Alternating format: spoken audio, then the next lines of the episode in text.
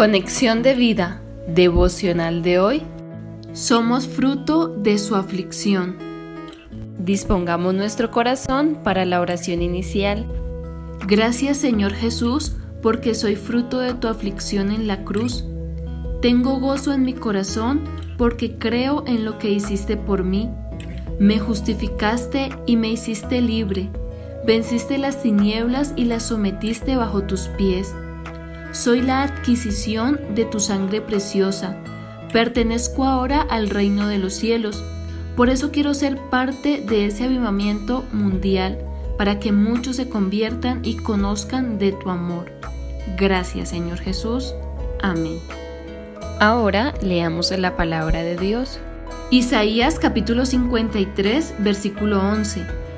Verá el fruto de la aflicción de su alma y quedará satisfecho por su conocimiento justificará mi siervo justo a muchos y llevará las iniquidades de ellos. Isaías capítulo 12 versículos 1 al 2. En aquel día dirás, Cantaré a ti, oh Jehová, pues aunque te enojaste contra mí, tu indignación se apartó y me has consolado. He aquí, Dios es salvación mía. Me aseguraré y no temeré porque mi fortaleza y mi canción es Jehová, quien ha sido salvación para mí. Hechos capítulo 8 versículos 32 al 33. El pasaje de la escritura que leía era este, como oveja a la muerte fue llevado, y como cordero mudo delante del que lo trasquila. Así no abrió su boca. En su humillación no se le hizo justicia. Mas su generación, ¿quién la contará? Porque fue quitada de la tierra su vida. La reflexión de hoy nos dice, el esfuerzo y sacrificio de Cristo en la cruz, profetizados desde el Antiguo Testamento, dio a luz a muchos hijos, su iglesia. Su sangre preciosa será rociada por medio del Evangelio a todas las naciones y Él verá su simiente esparcida a multitudes, tribus y lenguas.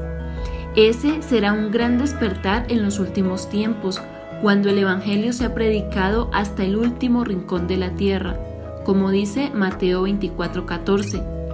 Y será predicado este Evangelio del reino en todo el mundo, para testimonio a todas las naciones, y entonces vendrá el fin. Cristo anunció la rápida difusión del Evangelio en el mundo. Así como viene ese gran avivamiento mundial, también es desalentador cómo crecen las falsas doctrinas y las falsas religiones, que la iglesia de Cristo se ve tan insignificante en número.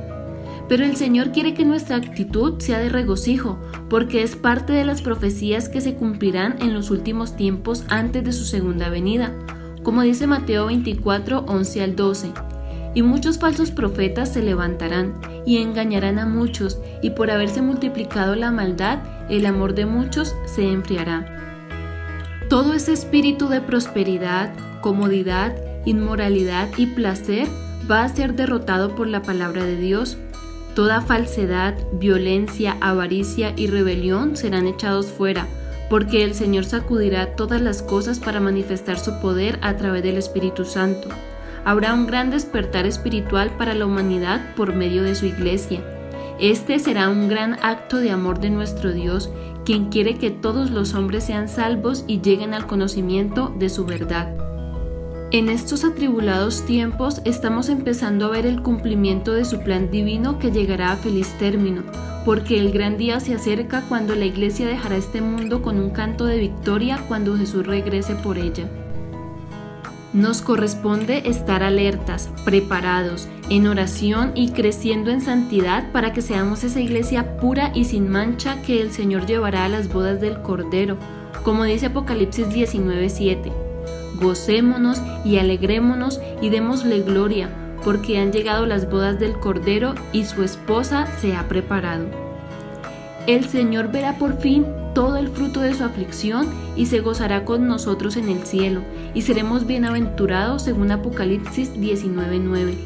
Y el ángel me dijo, escribe, bienaventurados los que son llamados a la cena de las bodas del Cordero. Y me dijo, estas son palabras verdaderas de Dios.